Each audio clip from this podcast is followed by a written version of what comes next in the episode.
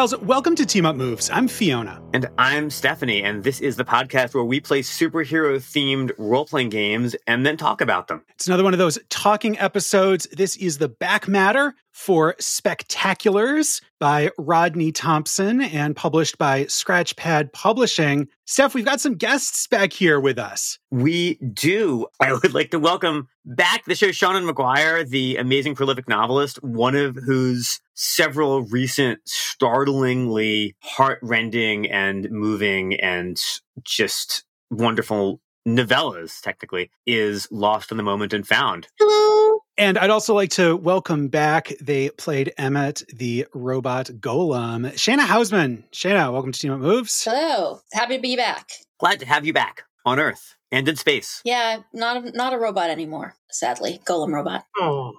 We've got a lot to say about Spectaculars. It's a very interesting game, but uh, you know, Seanan, this is a wonderful opportunity to to be able to to talk with you just about about RPGs and, and superhero stuff in general. So I was hoping you could you know talk about what what was your first RPG like? How have you gotten into this hobby? I, I mean, kind of like everyone my age. I was a kid in the 80s. My first RPG was Dungeons and Dragons. It had a cartoon. It was so fun. Um, and I started playing when I was in middle school, mostly with a boy from my class named Mike Norskog, who lived within walking distance of my house. And my mother used to tell me not to let his dragon play in my dungeon because I was a little girl trucking off to play games with a little boy. And she did not really fully process the fact that both of us were gay uh, because we had not fully processed that fact yet. But but there were no Dungeons and Dragons adventures in that sense. So we played D and D for years, and then I entered high school in the '90s, which means that I, like everyone else my age, again was ripe for acquisition by White Wolf. Oh yeah. So through high school, I mostly played White Wolf games, uh, various independent RPGs, Magic the Gathering, and a startling amount of Champions.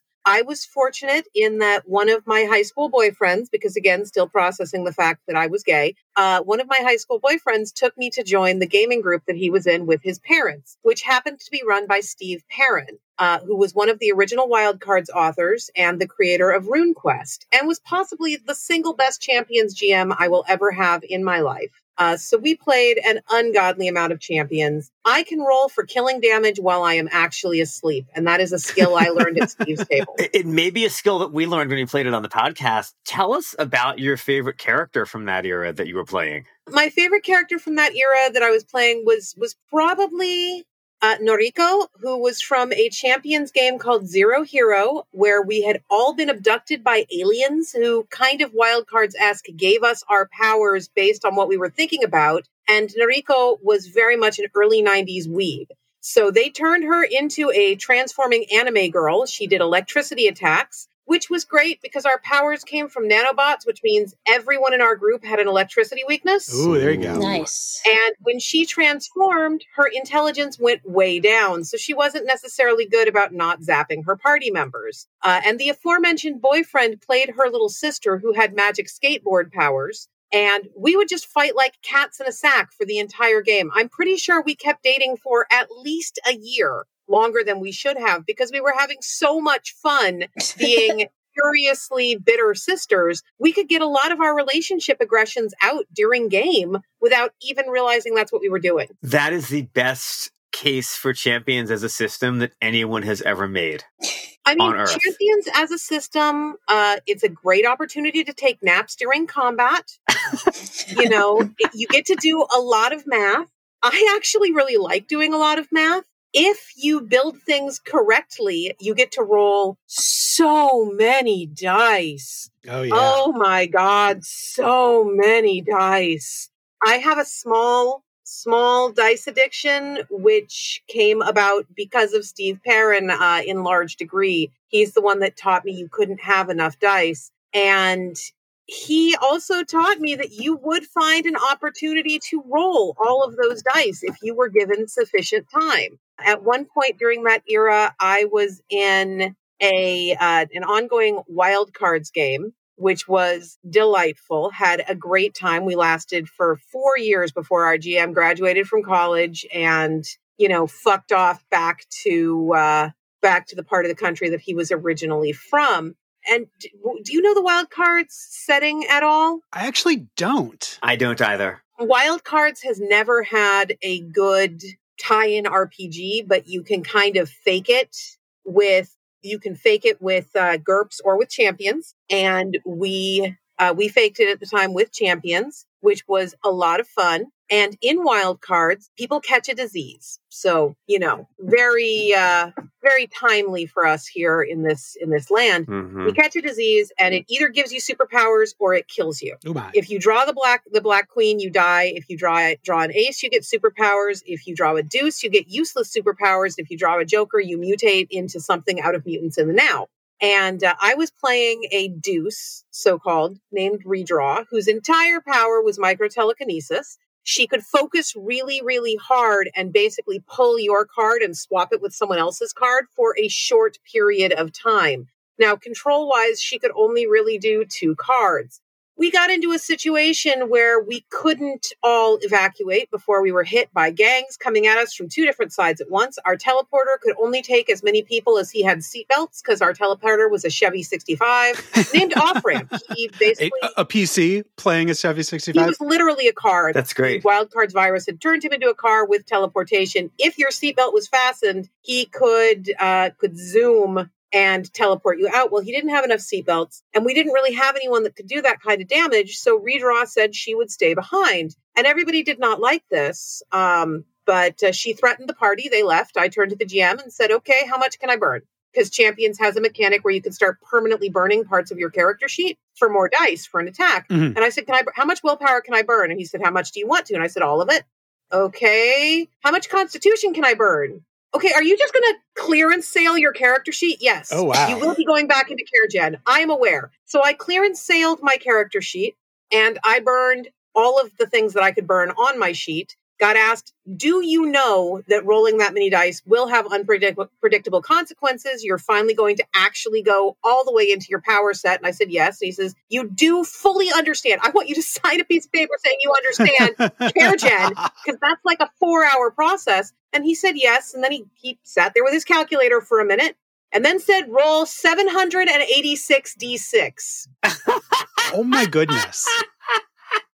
Did you have enough dice to roll that many at once? Yes, we did. It took us an hour to count out the D6. We put them into a plastic trash can. I rolled them all across the table at once. We did not bother to total the damage. Um, he just kind of looked at the dice and said, Yeah, that works. and that became essentially the small nuclear detonation that set up campaign two. I permanently shuffled the cards of every single person in a six block radius of downtown New York. That is incredible. Wow. It was a catastrophe second only to the original Wild Cards outbreak. I was very proud of myself. I'm just envisioning a trash can full of dice. A mecha- game mechanic that says fill a garbage can with D6 and then empty the garbage can onto the floor. We I, we emptied it onto the table, to be fair. Yeah, you, you can't let it roll on the floor. But yeah, 786 d6. I feel like some of them probably landed on the floor at that point. Oh, probably. At least it wasn't D4s. Yes. Oh, yeah.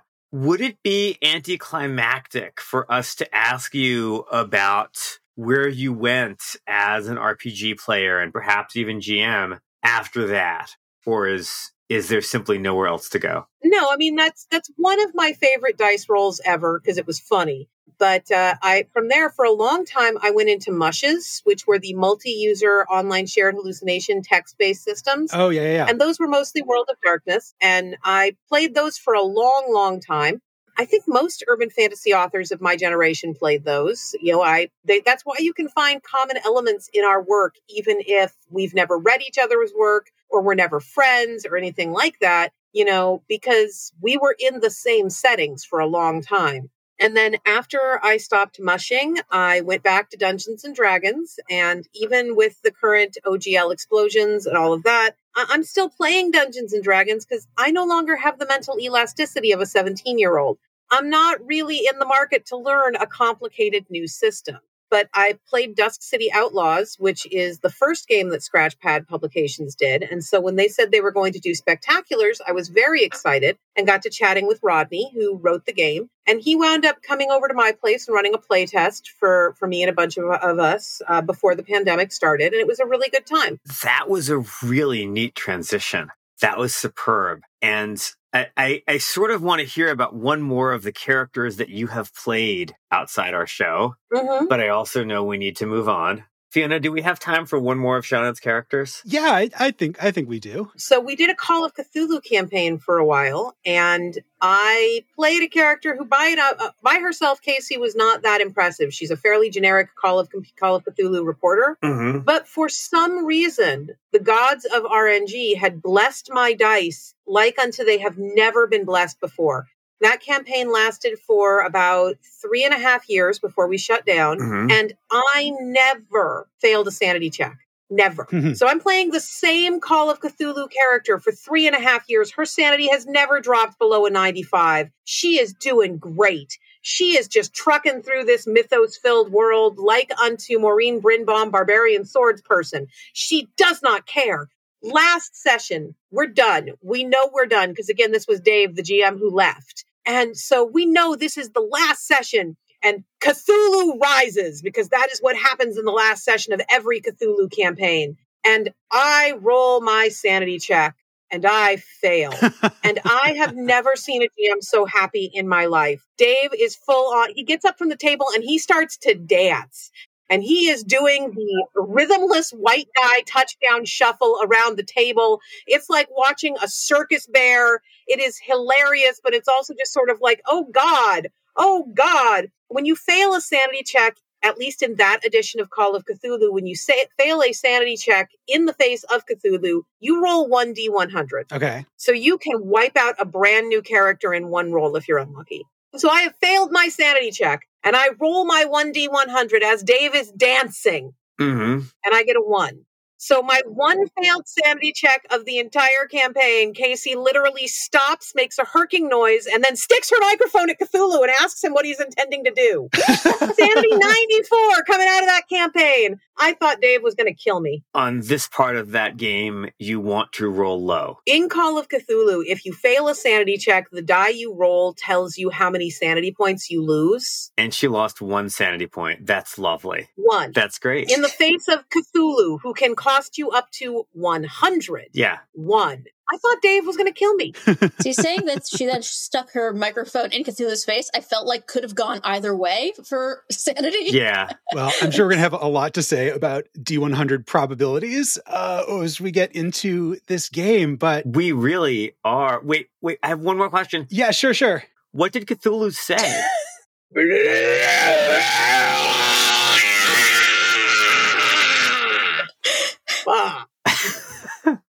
And then he stomped on some stuff. That tracks. Like to do.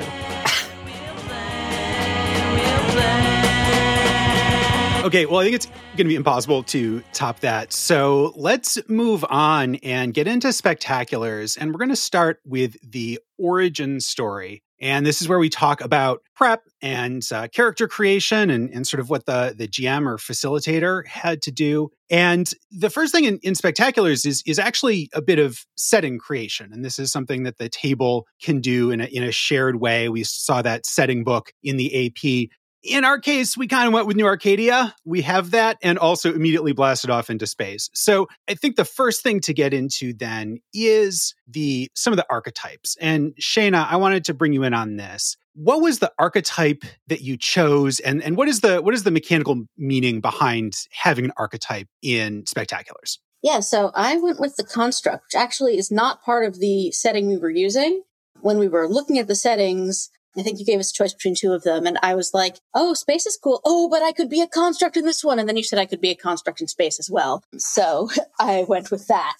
As for what it means, I'm pulling out my character sheet so I can remember exactly what it means. It has a bunch of like sort of flavor things, like what my artificial nature is, and then you get no frill creature of flesh and bone, which means I'm immune to diseases, poisons, and any other maladies that affect biology. I don't have to breathe and can withstand intense atmospheric pressures or complete vacuum without an environmental suit. So, like, you know, pretty useful for space. Solid. Yeah, absolutely. Didn't actually come up too much, but if, if, if things had gone badly, I would have been pretty happy. I mean, I wouldn't have been happy that things went badly.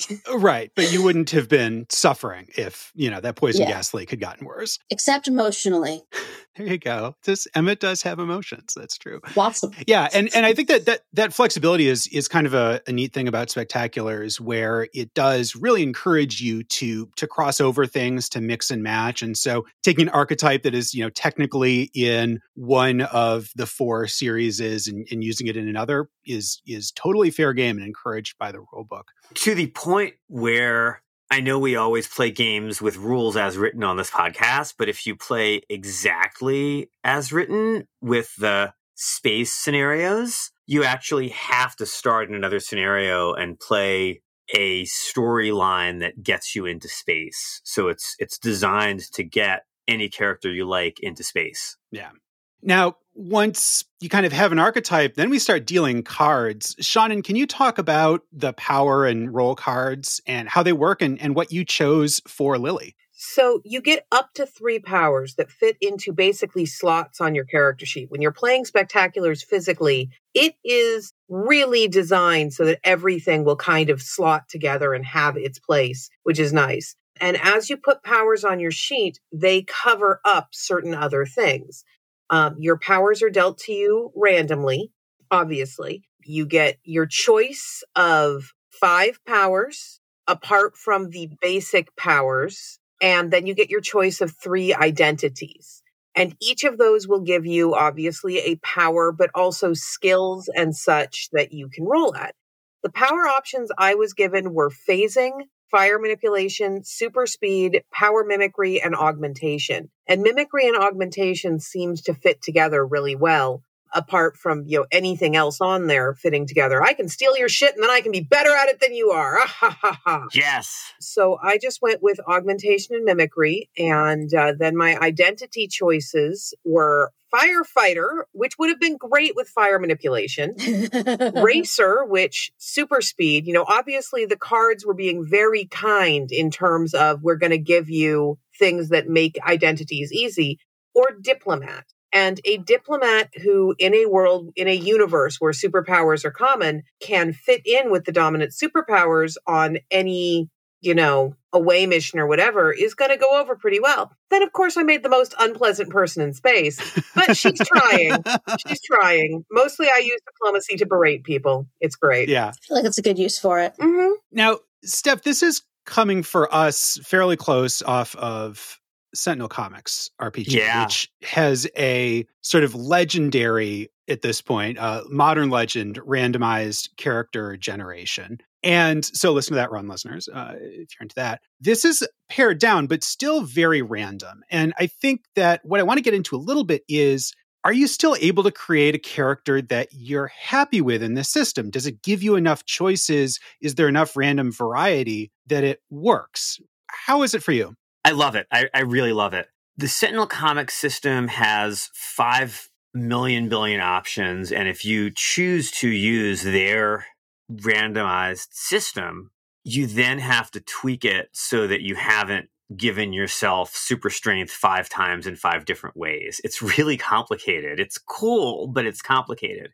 This is a system that reminds me much more of writing exercises. Mhm. If you take like a short story writing class or something where the the teacher or like the person next to you, I'm sorry, I'm, I'm teaching a class like this in a few hours, so my mind is here, will give you a card with three prompts and say choose one and then you're off. And at least for me, this was great because I got some randomization that took me in places that I wouldn't have gone and I wasn't on my own with what's already in my brain pan, but I could move very fast from here are your random options to pick some to what do you do with this? And it allowed me to move into storytelling fast and it let me tell a story about my character that I would never have come up with absent the what the hell card draw aspect. So there could be more options in some ways, especially for the role choice. Mhm. But I am very much into the way this game partly randomizes character powers. I- I'm I'm very much for it. Now, Seanan, you are someone who has created hundreds, thousands of characters uh, in in books and and uh, at tables. How is random character generation like this for you? I generally hate randomized character generation. I my friend Crystal loves Mutants in the Now desperately. I won't play it because of some of the things it won't let me control. And some of that is my trauma. I acknowledge that fact. I did a lot of gaming as a cis female teenager who hit puberty early at tables with asshole high school boys. Oh lordy. And uh, there are elements of my character I just cannot have outside my control, or I can't be comfortable playing them, even though I know I'm not at those high school tables anymore. That said, Spectaculars, because it does have the limited randomization, it just makes you be more innovative. You have to figure out ways that you're going to fit those things together. My last Spectaculars character turned out to be a B. Basically, I made uh, Rita Farr from Doom Patrol accidentally, but with a Cthulhu twist. Mhm. She was a starlet who had been on a cheap Lovecraft adaptation that actually brought a copy of the Necronomicon as a prop. So she was partially possessed by Yog Sothoth. and all of her powers required her to turn into this sort of horrifying hybrid creature, which does not do well when your whole thing is being pretty. But but that was super fun. And for all that Lily herself is unpleasant, I like yelling. Uh, so that is fun. and her power combo turned out to be really fun. And being able to go, can I use your telepathy and my skill at um at goading people at the same time was lovely, even if it gave me a lower chance of success. Uh-huh. Wonderful. Now, Shana, you went into this, I think, with with maybe a little bit more sense of of what you were trying to do. I know that the construct and, and golems is is something that, that that kind of spoke to you. Did the powers work for that, or or did they come into conflict with kind of your character your character idea? Well, yes and no. I mean, one thing I do like, first of all, is that like when I first got them, I'm like, oh my God, what am I going to do with these? Because I got, what did I get? I got binding, magnetism, laser generation, transformation, and air manipulation, which, you know, I can think of robots that do all those things, Mm-hmm. but golems are a little more specific. Mhm. I, and I wanted to play a golem because I'm a big fan. I actually have the word Emmet Truth tattooed on me, which there's a reason it was Emmet's name. It's how you activate a golem by writing the word Emmet on their forehead and then erasing the aleph Hebrew. to yes, in Hebrew. Yes, thank you for that. That's important.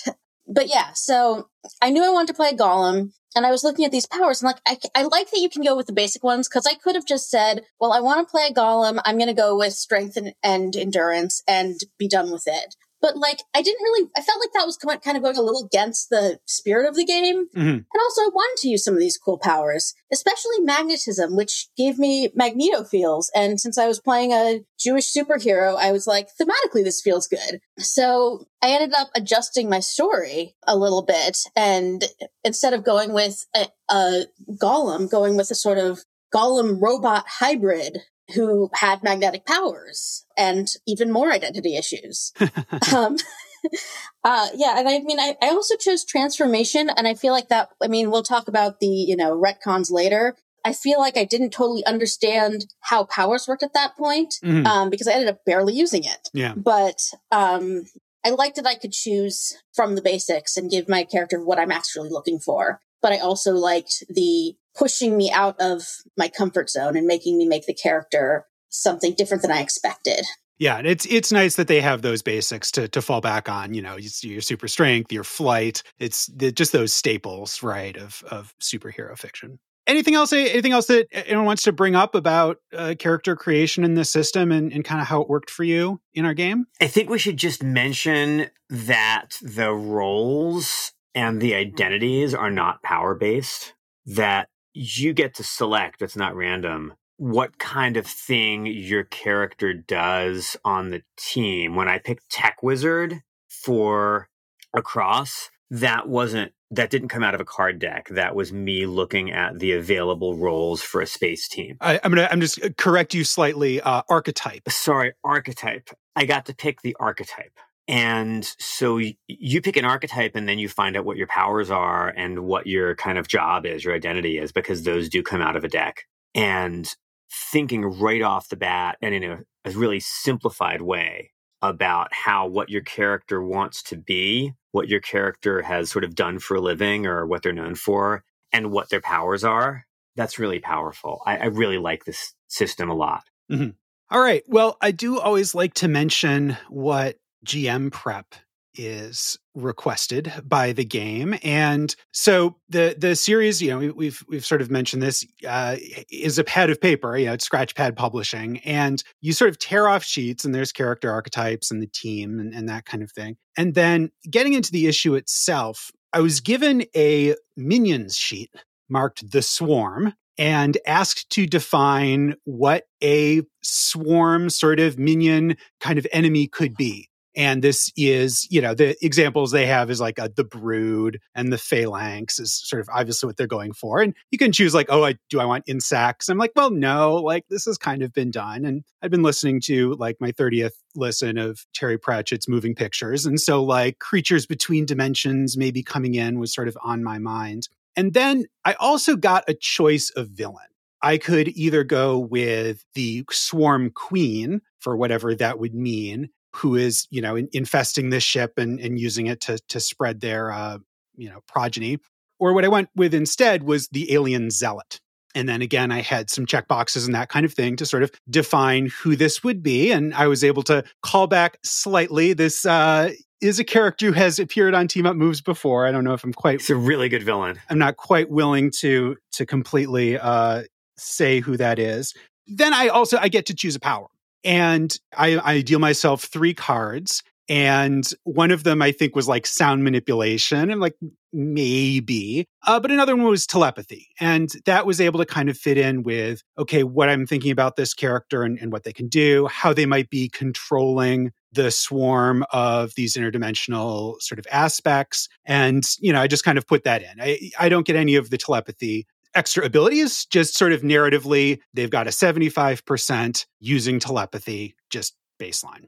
I think also in there, I was thinking as well, like, okay, I know that Lily at this point has power copying and that you can copy powers off of the villain. So I also, you know, I wanted one that could also maybe be a little bit of a uh, bit fun for her too.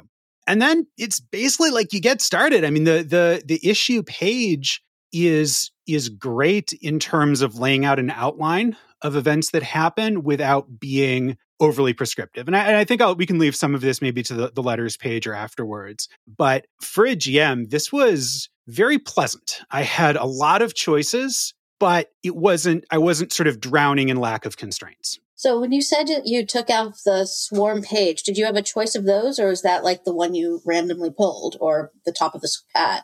So for this issue, there are the swarm enemies mm. and then i kind of get to define what they are and and also i can choose like their attack.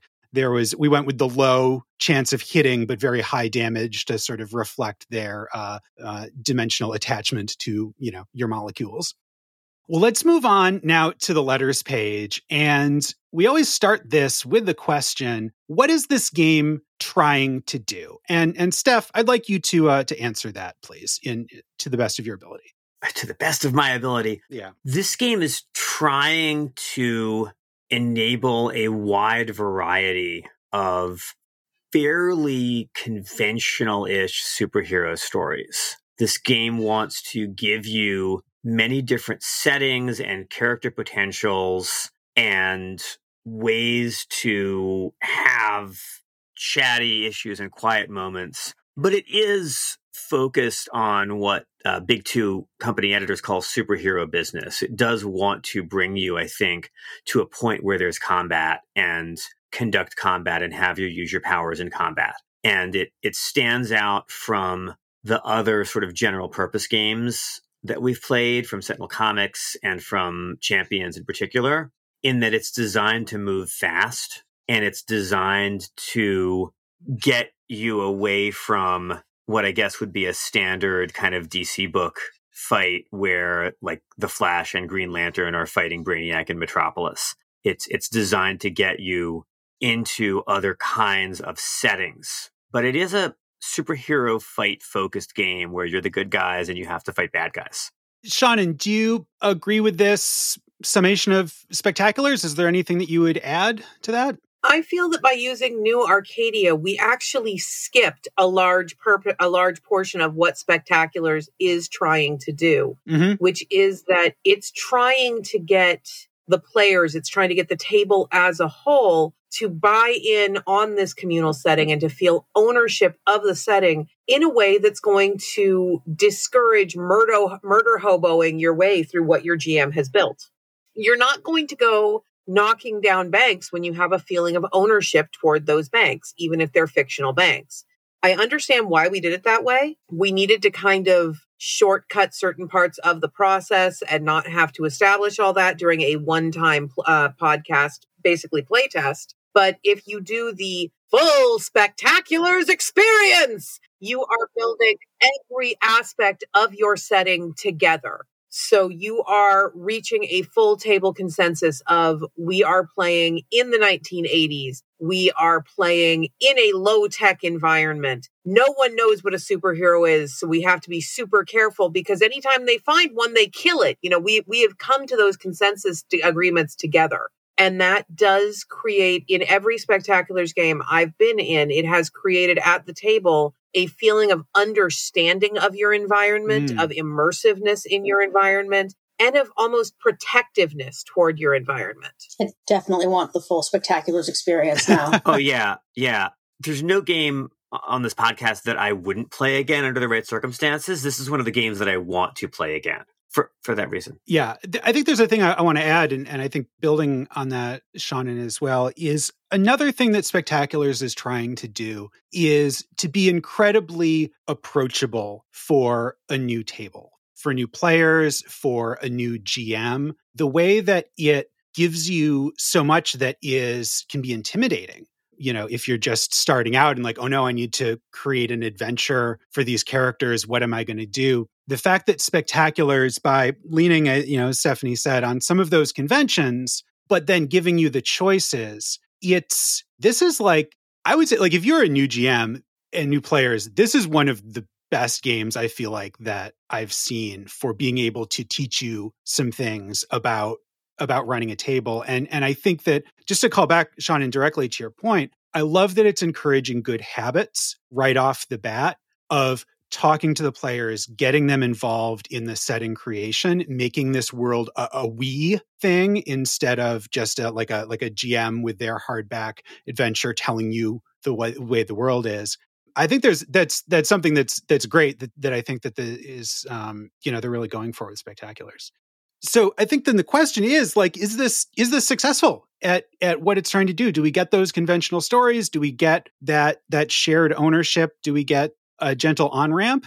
Shana, what's your thought? Yeah, I mean, I really loved this system. Like, I've played a lot of games. I have a lot of thoughts and feelings on games. There's the two ends of things. There's, you know, very, very crunchy and then, and like all the numbers and, you know, roll to walk in a straight line and not fall over. And then there's, we're going to be much more narrative. We're going to, like, rolls are going to happen because it's a tabletop game, but mostly we're just kind of improving together. Um, and I felt like this was a really good balance. I felt like the, the rolls were there and I liked, I liked the way that they had the advantages and disadvantages. I thought it was a really neat way to sort of give that experience of like sometimes an extra good thing happens or an extra bad thing happens. And in this case, completely independently of does your attack succeed or whatever you're doing succeed. Honestly, I'd say it felt more like reading a superhero comic than most games I've played because the mechanics were smooth enough that things like, you know, we didn't have to stop and say, okay, how much damage does this do? Do I add my modifier for being around a nuclear reactor. Yeah, exactly. Like it's I I and you know, don't get me wrong, I actually do love those crunchy math games. Mm-hmm. But there is something really nice about the smoothness, about the sort of fact that the it's much more about storytelling. Oh, and like and the fact that, you know, I said there are no modifiers. There is the percentage you have to roll under. It doesn't matter whether you are trying to lift like a massive building or a car or like your sibling. If you have super strength, it's the same roll. And I mean, I think there's the GMs would say, no, you can't do that, like within the rules of set, unless, you know, you're being imbued with extra power. Yeah. But it's just about can you do the thing? And then you explain how you did the thing. And I thought that was cool. Mm-hmm. Seanan, I, I love what you said about how playing this game is more like reading a superhero comic and not in the sense that you're more passive it's not that at all but in the sense that this is this is the first game that we've seen that focuses on contests and combat with antagonists and moves fast enough that you don't have to take out your microscope and your magnifying glass and like your slide rule. Mm-hmm. All the other games that that I've seen not just on this podcast but you know maybe ever that allow for superheroes, either everything's slower or it's deliberately not focused on like, can we beat up the Green Goblin? I'm also not sure if this was like I don't know if I'd call this the if this was a example of the rules working or just us being great players. But I really loved that we all had kind of our moment to shine in the big team fight. Like mm-hmm. I didn't feel like anyone was being the absolute. Well, eh, we all felt like the absolute stars so to speak, in a space game. Yeah. So looking at combat, and again, this is this is a very combat centered game, or at least uh, conflict centered. The rulebook does talk about your other scenes, what they call interlude scenes, which you know we were doing. I wasn't calling them that explicitly in the AP, but the guidance around those is frame a scene, figure out what you're trying to do, and then probably like just roll once to see if it's successful. The bulk of everything is is in these is in these conflicts. And this does have an initiative order, and we randomize the initiative each time. And one of the things that I was thinking about, again, the way we sort of the mechanics and mapping them to stories, based on the action economy, the villains tend to get as many initiative cards as there are players. And so I was feeling like I was more doing stuff like in character in these fights. I feel like the villain is doing more than in some other games. And you know, in in Sentinel Comics, the villains they have one one turn in the order. When I would think about masks, a lot of it is more reactive, right? Sort of waiting for those failures to say, okay, well now the villain jumps in and, and does something. Does this feel like there's there's almost too much attention to the villains, given that you know I had between the villains and then two minion squads, I had more initiative cards than the rest of y'all honestly, to me, it makes it feel more balanced mm-hmm. because if you make a villain that cannot one shot the whole party, the party is just going to one shot your villain. Everybody, it's like a Pokemon fight. Everybody hits that villain and they just go down. But this way, you can make a villain who is more on a level with the party or who, for whatever reason, is not hitting as hard as they can if you want them to be recurring and not have us turn them to paste in the very first round. Mm-hmm. It makes balance a little bit more realistic, which is a terrible word to say in the context of any superhero game. but you don't feel as much like you have to either hit us with Tiamat or we're going to one shot your young green dragon. Yeah. The problem of balance in combat in RPGs is often in practice, I think, not about how powerful is your character, but about how many turns, how many actions, right? Fiona used the phrase action economy. Yeah. How many actions do the heroes get versus how many actions do the villains get? And I feel like if, if some alternate version of Fiona in some alternate and less awesome version of the game that we played, who just decided that the villains had too many turns, could just have some minions run away and that would solve the problem.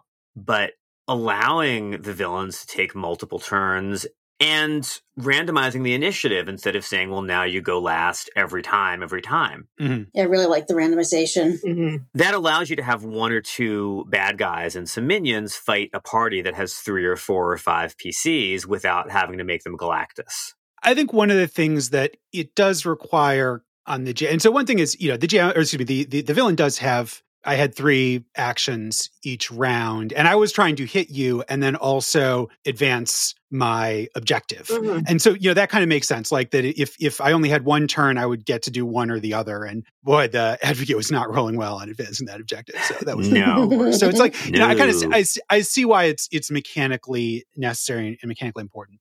I think one thing that does bring up is I still only get one power, whereas the rest of y'all have up to three. So I was a little bit of struggling of if I keep attacking, so it's like I'm trying to advance my objective, but I can only successfully advance it once. Like that's in the rules. Otherwise, I would just focus on that completely, right? If I'm hitting several times, there is a feeling of needing to vary what my one power does or feels like so that it isn't like super samey every time. And I, I think that probably for some powers it's easier than others it's sort of an interesting combination, I guess, of like I'm going a lot, but also have less to do.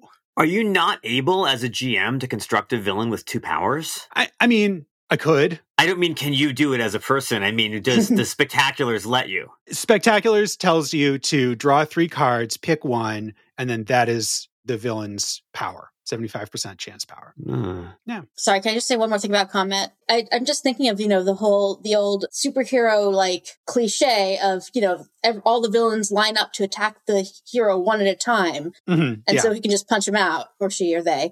And D&D games can kind of be the opposite because of the initiative order, like where we're kind of all lining up to punch the bad guys one at a time. And I like that this feels like you're not doing either of those. Mhm. So I, want to talk about the dice, and this is uh, the 100 AC system for advantage and challenge. And I think, sort of describing slightly to listeners, the closest thing this is seems like a, a simplified version. If anyone is familiar with Genesys or the Fantasy Flight Star Wars, is this idea that you've got your rolls can have two axes. That there is a success, sort of a pass or fail axis, and then a are other things better or worse axis. And fantasy flight games do that by giving you a, a bunch of these different little custom dice. This drops that back in complexity a lot, where your success is purely a D100 against a percentage. And then the is this sort of positive outcomes, negative outcomes beyond that is done with these advantage and, and challenge dice. And the probabilities of those are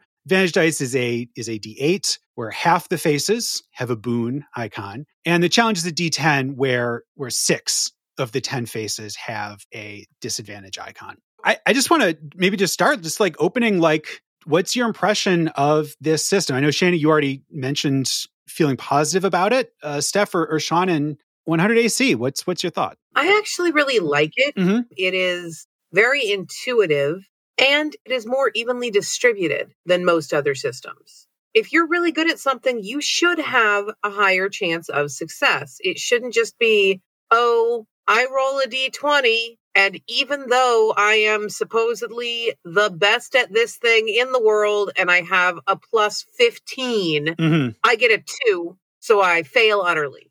Like it, it shouldn't work that way that on that narrow a band. You can still fail on D100. You can have a 90% power and roll a 92. It can happen, but it's a lot less common. And I feel like that is a better reflection of what the player expectation of their character is going to be. Yeah. I love the boon and challenge system. And I love that that you can have both and I love that you can have a boon on a failure or a challenge on a success. Mhm. That makes the rolls more fun and gives the GM more options and therefore the players more fun without requiring more rolls or weird math. Yeah. I don't like the damage system though. Should we talk about the damage system? We'll get to that in just a sec. Yeah. okay. I, I think one of the things that's interesting, and again, for me, I, I do sort of contrast this with with Genesys, and I do like the idea of like adding a couple little dice to make things a little bit better, a little bit worse. Shana, you mentioned that this game does not have rules for how close you are to the nuclear reactor, and I think that one of the ways that it works without that is that you can add these dice to be like okay this is a this is sort of a harder situation for you you know you're trying to climb the rocks the rocks are slippery so we'll throw in some challenge dice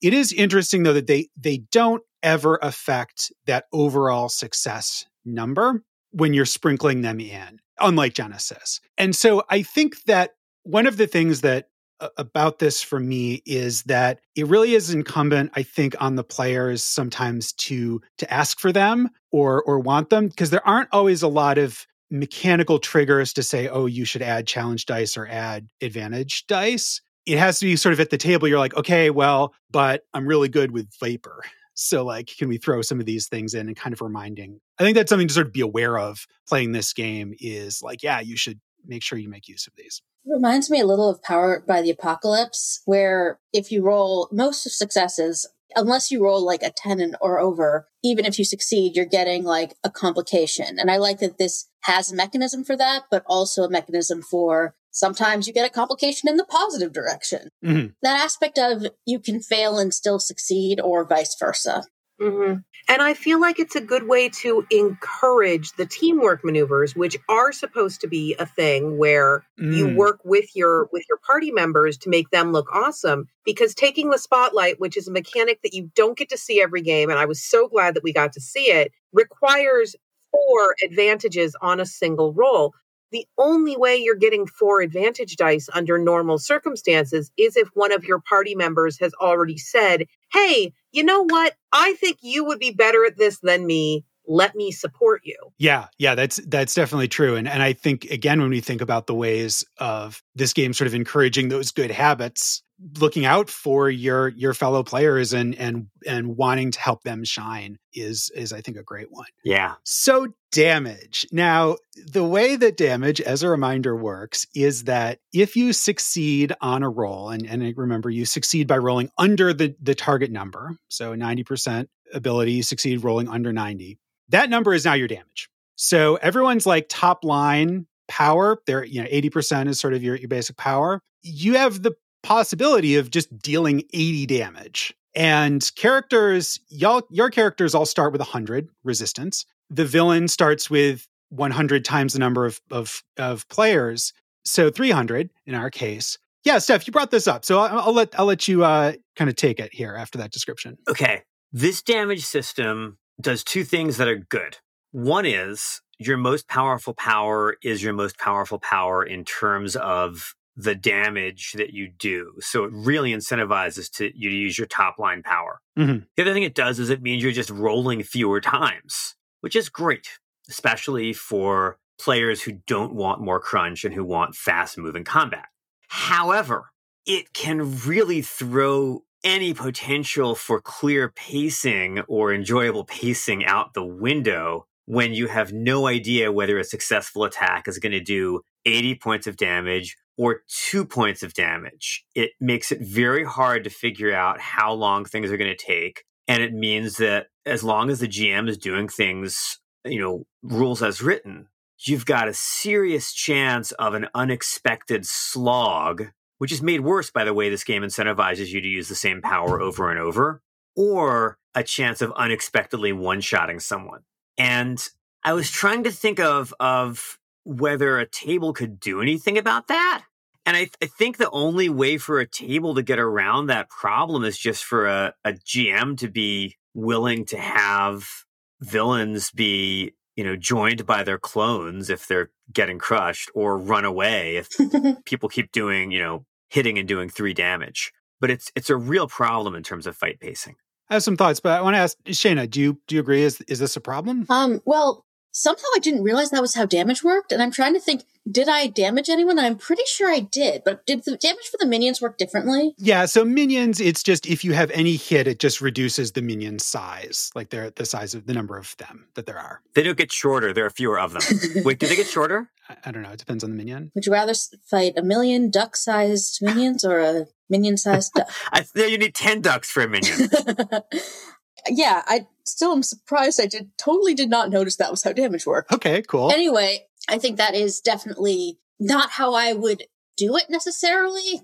Like when you're doing it against 300 damage, like the fact that you might do 79 damage on your 80% attack, that you'd still have to do quite a few of those really, really good rolls to get there. But that is still the 3%. But one thing I do like is that the the goal is not actually to take out the villain. Like you're going for an objective that is different than that.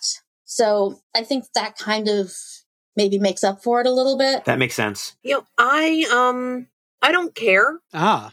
Honestly, like mostly because I trust my GM. And part of that communal like creation process of spectaculars is encouraging you. You have to trust your GM. You're making this beautiful thing and putting it into their hands. And part of trusting my GM is believing that if we're doing too much damage too fast, they will up the amount of damage the villain can take, which is encouraging your GM to cheat. I know that. But I also know that every GM since the dawn of time has done it. And the question is, are they doing it because you are winning or because they want to see you die? Right. But uh, a, a good GM will pace the combat despite that. And really, any randomized damage system, any damage system that is not a hit does five points, you have that potential for a rage. you know, I know we keep referencing D&D because that is something that we all know that we have in common. I have a character who has a ring that lets me re-roll any die that comes up max damage on a fire-based attack.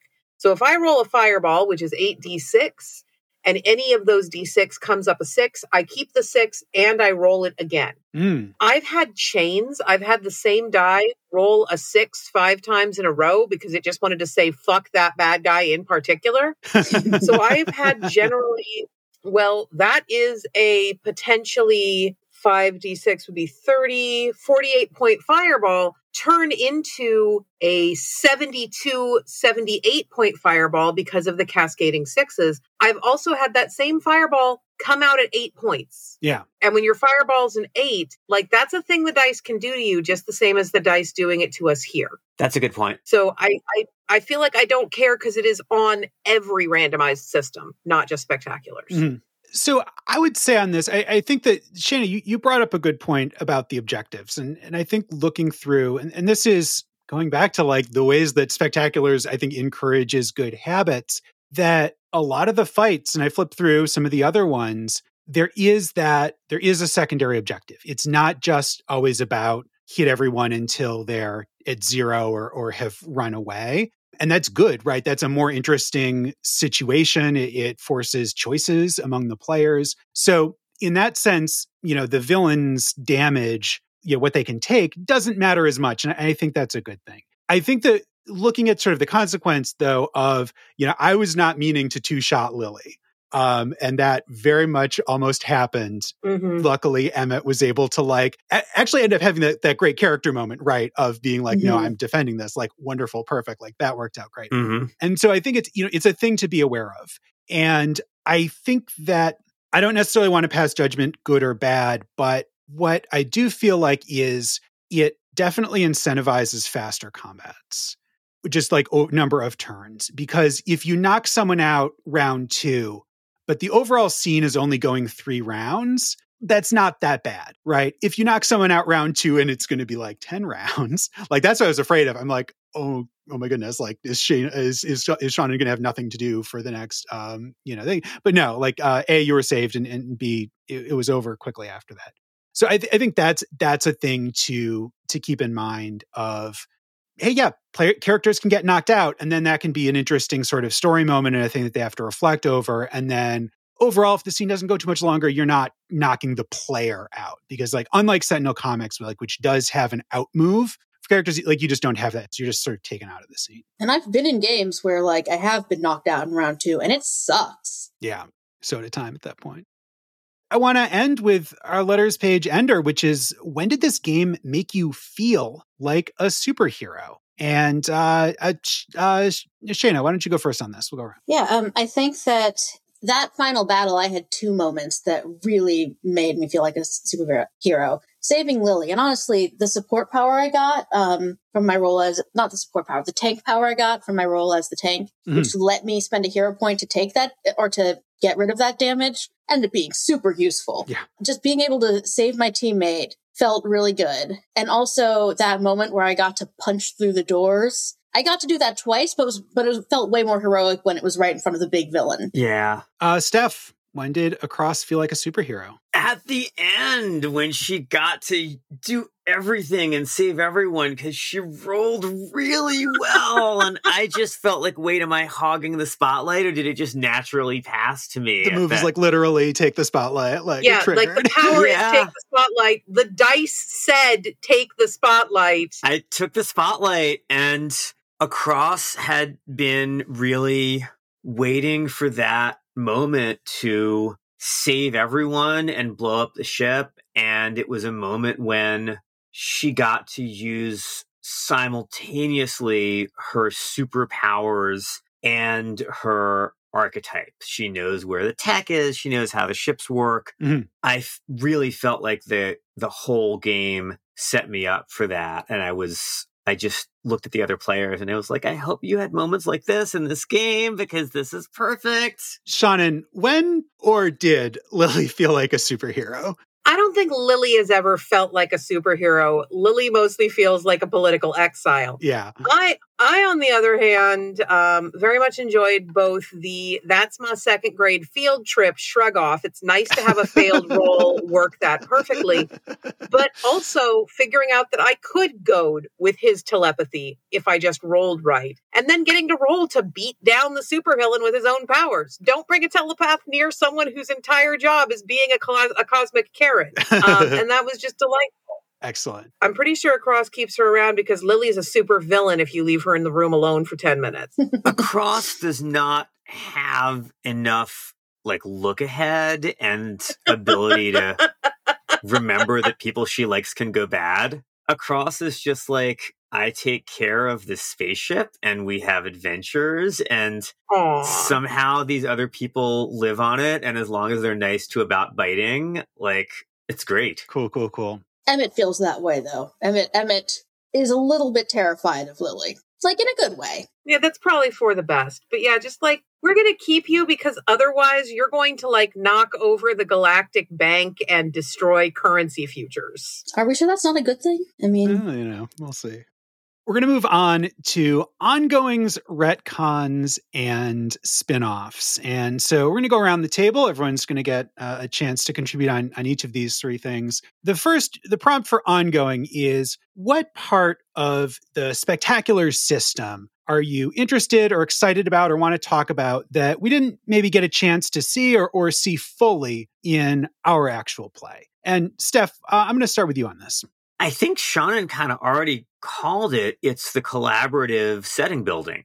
Like that's the biggest part that we didn't do. The other things I would like to see is that you get, I think it's like eight or 10 different kinds of teams that you can build, and you get four kinds of settings, which are space nonsense, silver agey science based superheroes, eldritch sorcery stuff, and gritty street level fighting. Mhm. And I would I would actually like to do this again in space again with the other kind of space team you can have who are a space all-star team that lean into large scale space opera. I would like to do this again with sorcery, magic, Doctor Strange villain kind of thing with the right team. I am a science girl who want things to make sense, but I would love to play a fish out of water with a whole bunch of mystical people. Okay. And I would just like to try those other scenarios that the game provides, but you can only play one at a time.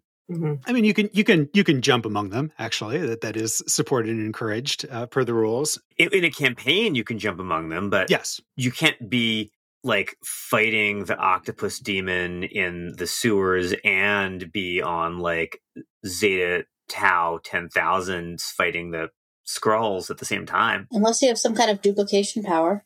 Oh, wow. You called it. yes. Uh, Sh- Seanan, an, an ongoing from you.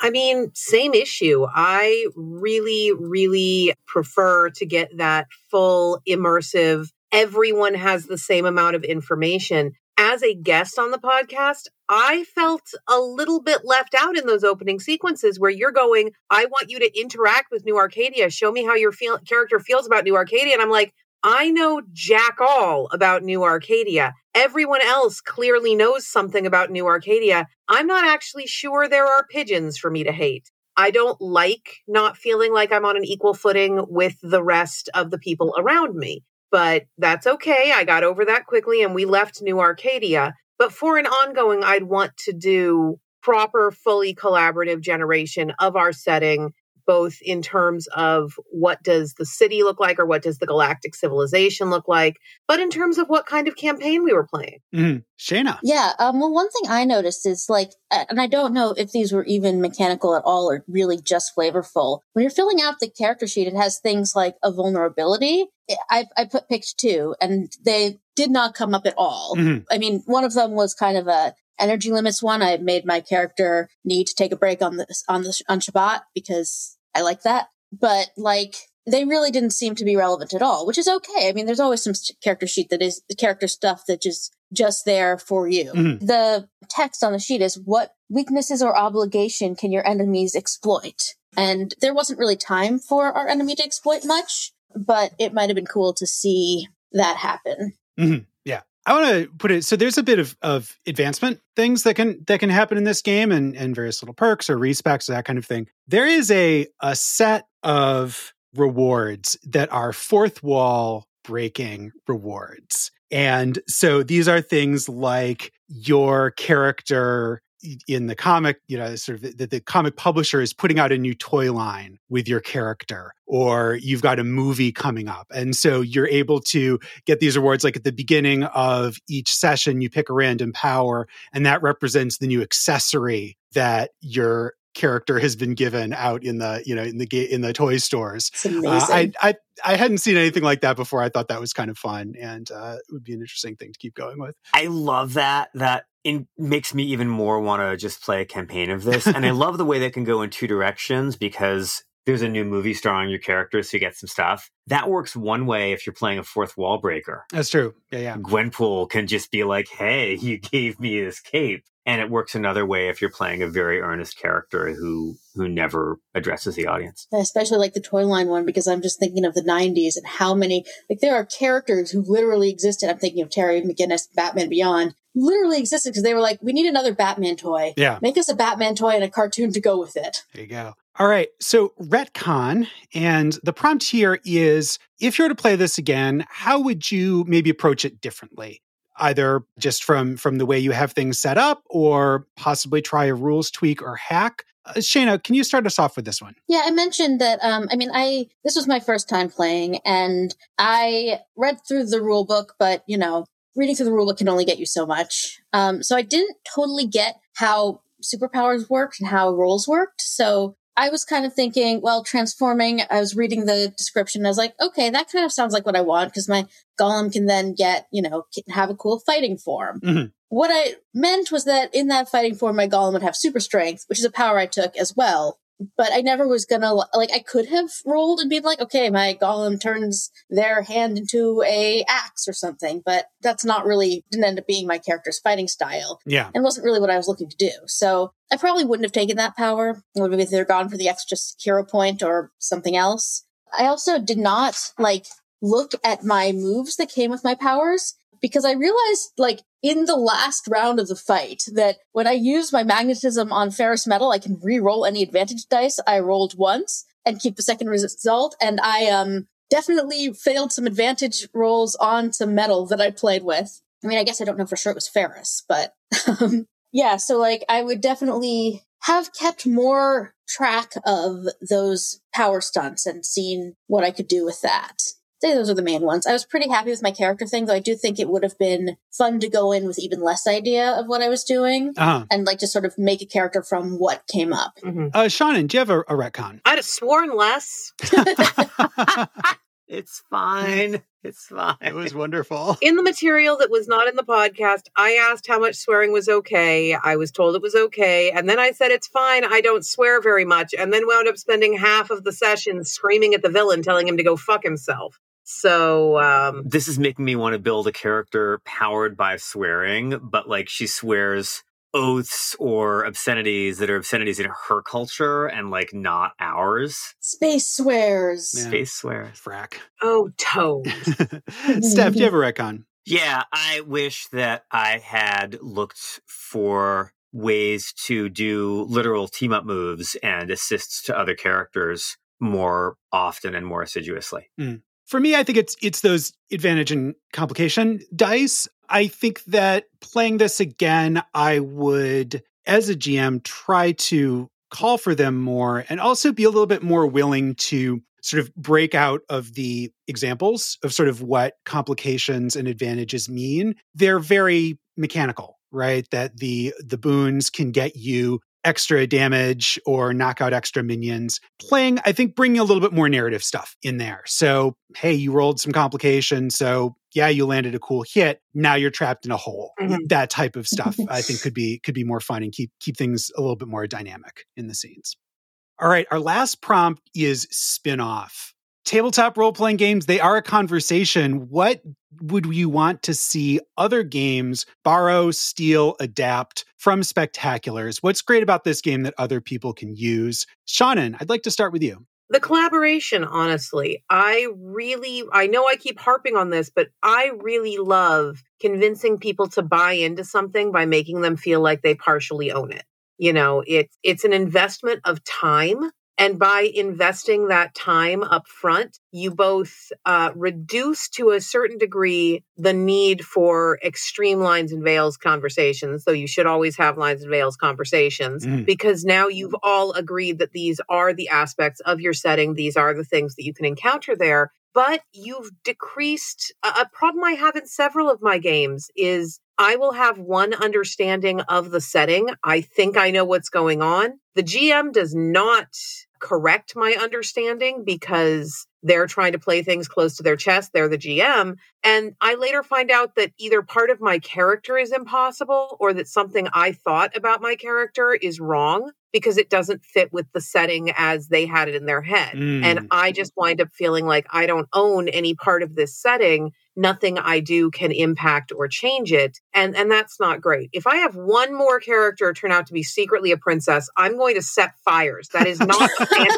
no, seriously, that is not a fantasy of mine. I get very uncomfortable with a lot of tables if I feel like I'm taking up too much space. Mm-hmm. Sometimes I'll set egg timers at the table to make sure I don't talk more than everyone else. So, forcing me into a situation where I have to take the spotlight when I don't want it all you've done is make me profoundly uncomfortable at your table. And I feel like this level of collaboration and purchasing our place in things makes that less likely. Shana, a spinoff from you. I really liked the percentage system which like that's that you said that's from the AC 100 or something. That's that's what uh, what Scratchpad calls their system. Yeah, they've used it in, in one of their other games. Yeah, I I really liked that, and I liked the challenge dice and boon dice, which I've mentioned a few times.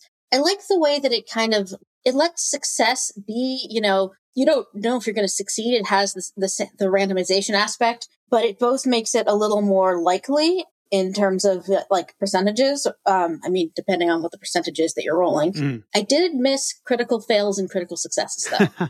All right. Hack that in. Steph, a spinoff from you. Okay, I want an egg timer. Sean, and I, I love that idea. I'm going to go get an egg timer so I don't take up too much space at tables. I am not trying to project my insecurities onto other people here. No, no, I share that insecurity. I'm I'm already you did not give i already have that oh it's, yeah it's it's can honest. confirm okay just just I, I, don't you are i don't have a uh, copyright on that particular freak out for which i am kind of sorry because if i did i could just forbid other people to have it oh. but um, world in which you can copyright your own anxieties and t- thereby take them away from other people i would be at the library of congress so often it would be okay. so cool i, I, I feel a, a premise coming on but one of the one of the wonderful things about the system is that uh, other than copywriting my anxieties and getting an egg timer, the things I would want to take away and bring to other games are things that a table can actually use because they're the advantage dice and challenge dice and the draw cards and pick a card system for character creation, both of which if you are playing another system entirely, whether it's D&D or PBTA and masks or something else, if you want, you can just get those dice or get that card deck and if you have physical access to the things you need to play spectaculars, you can actually just Frankenstein those onto an existing system. Mm-hmm. And they're really good. I like this so much better than the D&D advantage thing of just rolling two dice and taking the better one. That's yeah. that's boring and hoping your GM will remember to give you more inspiration after you've done it. Because you're an asshole if you ask for inspiration, but when you're sitting there just going, well, everybody else got inspiration and I fucked a fucking fish. Where's my inspiration? uh, uh, uh, what? Uh, that that was a thing, uh, but you're supposed to get inspiration for in character acts. You buried the lead. When did you fuck uh, Kelpie is special. Okay. okay. Hey, look, Fishblade is real. All right. Um, uh, my my my spinoff is is the way that there is sort of pre-written adventures, but that have so many choices. And my sort of small history of GMing, you know, started like so many people with like Lost Mines of Phandelver and like figuring out the, you know, the, the D&D basic adventure, getting people through that, sort of figuring out how to adapt that. And then I'm like, great, this was cool. Let me look at this hardback, you know, like uh, Storm King's Thunder or Tyranny of Dragons. And it's just like so much very specific stuff it's like these are the things you're reading through it and like this plot doesn't actually make sense like these motivations are really masked and and then just like saying screw it i guess i'm going to homebrew everything now. The idea with spectaculars of saying like okay here's sort of maybe a tropey little story a little a little scene scenario that you can have but like you can customize pick which of the two villains you know do you want the world to end by the phoenix force or galactus what what are their things like giving you those little choices mm-hmm. guiding you where you need it letting you customize it to your taste i i found that great and it's in some sense shame to say like hey other games should copy this because like i'm sure it's a tremendous amount of work like a lot of stuff went into writing these but i i think it's a huge payoff mm-hmm. and i think that it's it's one of the things that makes spectaculars just incredibly approachable and uh, you know again especially for uh, for people who are who are new and, and sort of learning the the, the tools of the hobby how does that poem go? Some say the world will end with Phoenix Force. I did appreciate as a GM that when I said, okay, no, the logical thing is we don't leave our damn ship completely unattended on a plague vessel. You went, I have nothing that I can do with you staying on the ship. Can we come up with a reason not to? Like that didn't feel railroady, but that was just a very nice GM going, well, shit, you're going to expect me to do something. I got nothing. Okay, how do we fix this? That was well handled. Oh, thank you. Yeah, sometimes, uh, sometimes splitting the party is, you know, I think that's, and, and that's a thing to think about. Again, like when you when you are using a sort of a formula, you do have to think about how avoiding railroading, but still saying like, look, the, there's sort of the conceit of the of the table is like, well, this is our issue, you know, and that's that is a thing that Spectaculars has. I found the poem, by the way. Do you want the poem? okay, uh, maybe. Some say the world will end in Phoenix fire. Okay. Some say in Galactus. From what I've tasted of desire, I hold with those who favor phoenix fire. But if it had to perish thus, I think I know enough of hate to say that for destruction, Galactus is also great and would crush us. Stephanie Burt, her new collection, We Are Mermaids, is out now from Graywolf Press. It does not contain that poem. It does It's too bad. It's my new favorite. It contains poems with better scansion. I should hope so. okay. I have GM'd sometimes and not always loved it because of that, like the sort of give and take of, you know, if I try to invent everything, I'm exhausted. If I go with just the pre-gens, like I have some really good pre-gens, but at the same time, it's, you know, it limits me. Um, and I feel like this is a really good, this makes me actually feel like I could GM again. Yay. So that wraps up talking about spectaculars and the mechanisms and, and all of that. And we're going to move on as we do to the back issues. And so this is a time to talk about superhero stories, specific comic runs that evoke the feel of maybe the the setting that we chose or, or just spectaculars in general. Steph, this is your department, so I'm going to just turn things over to you to lead this. So the thing about back issues for spectaculars is that it is a system that solicits multiple settings. And it is a system, and this is one of its strengths, that does not tell you what kind of world you're in or how to feel about it. It allows this massive variety. The only thing that, that Spectacular sort of guarantees you is the stuff that we've just spent an hour talking about with the fast combat and the combat system and the way the characters are created and the collaborative world building. So I can't name a comic book series that feels like Spectaculars in general. Although if you're playing a game of spectaculars and you read a comic that reminds you of it, it's probably got a combat focus and has really very good pacing and some good teamwork. I can recommend ways to go into space like we did. And if you're listening to this podcast, you probably know that there are a lot of Guardians of the Galaxy comics of widely varying quality, pacing, and focus. Sean had mentioned once, only once during play, the Starjammers, who are my favorite space nonsense team. They are space pirates, except when they're space privateers.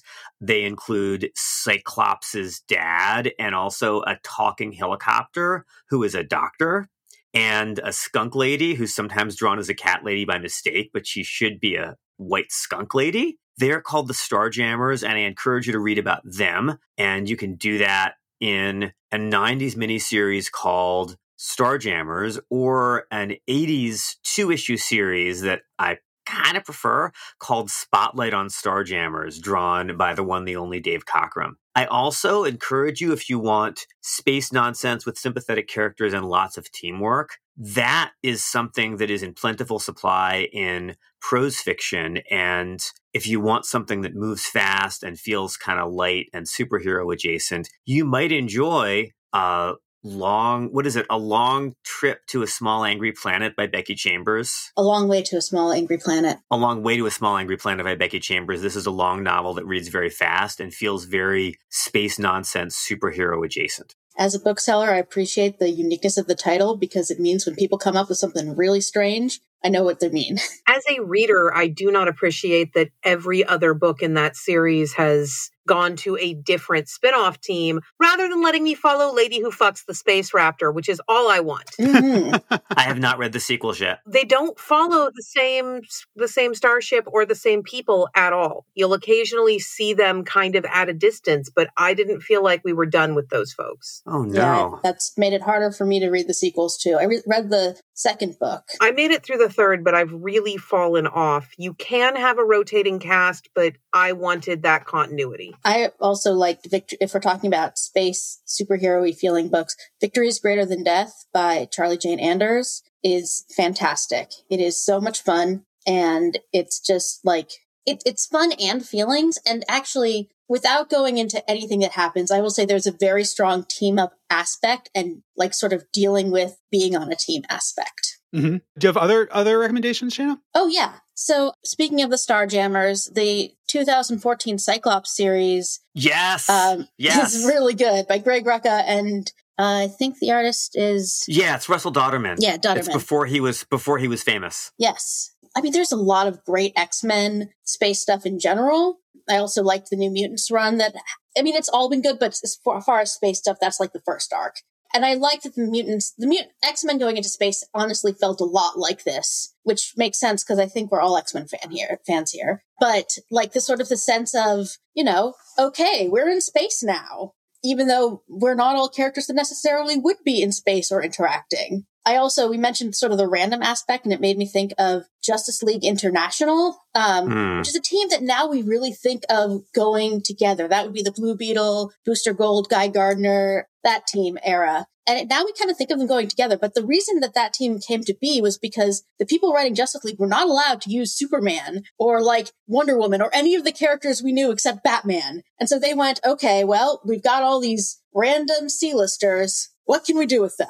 This is two runs in a row now for Justice League International, so I think I need to uh, need to read this book. This I actually read these first, and I don't know how good an idea that was, but they uh, of sort of a not quite reboot called "I Can't Believe It's Not Justice League." It was like one of my first comics I obsessed over. Seanan, I know you mentioned that in general, space stuff is is not really your bag when it comes to, reading comics. Um, are there are there team books or, or, other recommendations that you would associate with spectaculars? Well, with spectaculars, basically everything. I feel like because of the random aspect, you're kind of putting together a Doom Patrol. You're kind of putting together the original run on the Wild Cards comics you know, honestly, even original Alpha Flight, that certain degree of we're not building a team book, we're taking 15 different writers' pet characters and putting them in a box and then shaking it briskly. um, but if you want a space story that I feel leans into the one into uh, spectaculars, the post crisis Wanderers book that we saw after the team had been killed and resurrected and were not aware that their original uh, bodies were dead and gone, that they hadn't always been what they were now, I really liked that miniseries. It's one of the space books I've enjoyed most. I don't think you can get it anywhere at this point. I'm pretty sure that sucker is so far out of print that most people are cheerfully forgetting that it existed. But it was 13 issues long. Uh,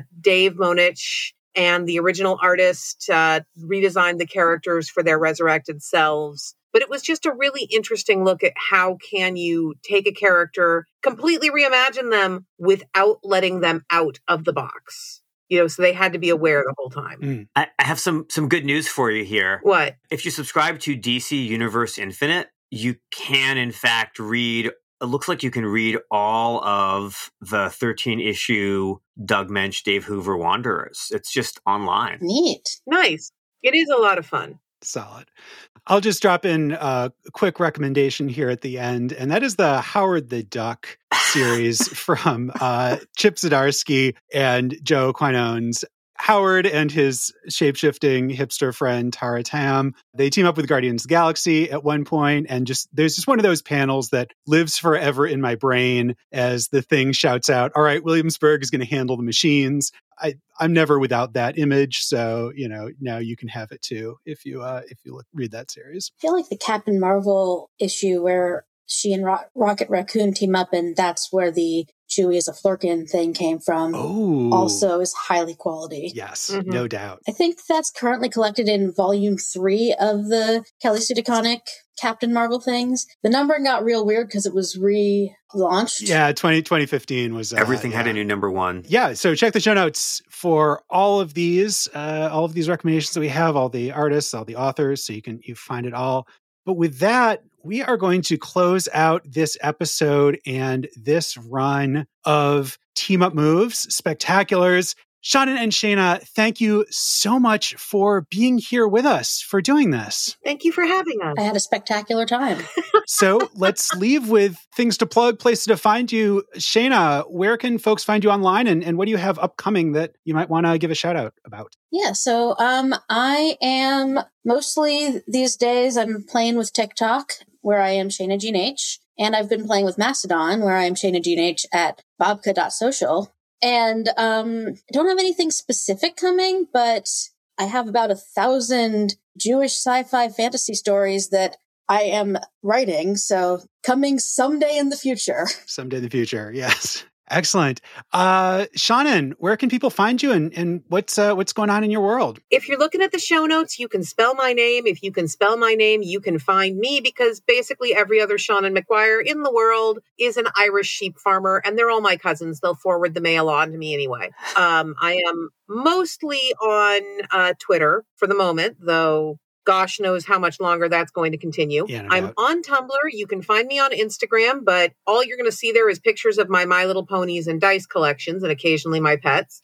I'm on TikTok, but good luck finding me because I don't really do videos. So just spell my name. It is end of January now. So the next thing I have coming out is a book. It's called Backpacking Through Bedlam. It will be out in March. And it is the next InCryptid book, which means if you haven't read the first InCryptid book, which is called Discount Armageddon, it is not going to make a huge amount of sense, but I still recommend it because I like to eat. But if you wait a little bit longer till July, I have a comic collection coming out. It's called Soul and Stone, and it is from Boom Comics, and it is my Magic the Gathering uh, Planeswalker specific one shots, all bundled up together, a Johnny and Nahiri. You do not need to be a fan of the Magic the Gathering ongoing story to understand them. I was very careful to make them intro level, but I think you'll enjoy them more if you are. I'm astonished at how bad Magic has been at getting any penetration for their story outside of TTRPG space. Mm. Like there's this huge amount of lore and story. It's generated like 30 books. There are multiple ongoing comic series, but somehow people don't know about it. So We got to fix that. Yeah. yeah, I'm trying real hard. Happy to to support to give you support for that effort. You know, an addi- additional boon die on that. Thank you. I appreciate the the additional boon die very much. All right. Well, thank you both again for for being here and, and recording this. Stephanie, any last words? No, because I want more. I think the last words are "I want more, more, please, please, may I have some yeah, more." It was, it's cruel of me to put you on a podcast of one shots, isn't it? No, it's not. It's it's my favorite thing, but also it generates a lot of awkwardness because they have no idea how to end a conversation and never have. Aw. That's fair. All right. Take care, pals. Bye. Thank you. Thanks for listening. This run, we've been playing Spectaculars, designed by Rodney Thompson and published by Scratchpad Publishing. You can find out more information about it at scratchpadpublishing.com. We're taking that week off between runs. If you miss us, make sure to sign up for our newsletter at teamupmoves.com. We're going to send something out that Tuesday when there might normally be an episode, just to stay in touch, just to let you know that we're thinking of you and maybe you could think of us. When we get back, we are going to be playing Chris Longhurst's C Issue X. And pals, we've got a perfect guest. This was an amazing recording. You're going to love it. It was so much fun to do. And I can't wait for you to hear it. Team Up Moves, a production of Fiona Hopkins and Stephanie Burt, copyright 2023. You can find us on Twitter as at Team Up Moves and Mastodon as Team Up Moves at dice.camp. Drop us a line. We love to chat. Our website, which has that newsletter sign up as well as all of our past episodes and runs, is teamupmoves.com. Our theme music is Play by Sleepyhead. You can find more of their music at sleepyheadrockband.com. Finally, if you get a chance to tell a friend, post on Reddit, chat on Discord, let folks know about the show, word of mouth is the best way to help us grow, and we totally appreciate it. Until next time, take care, pals.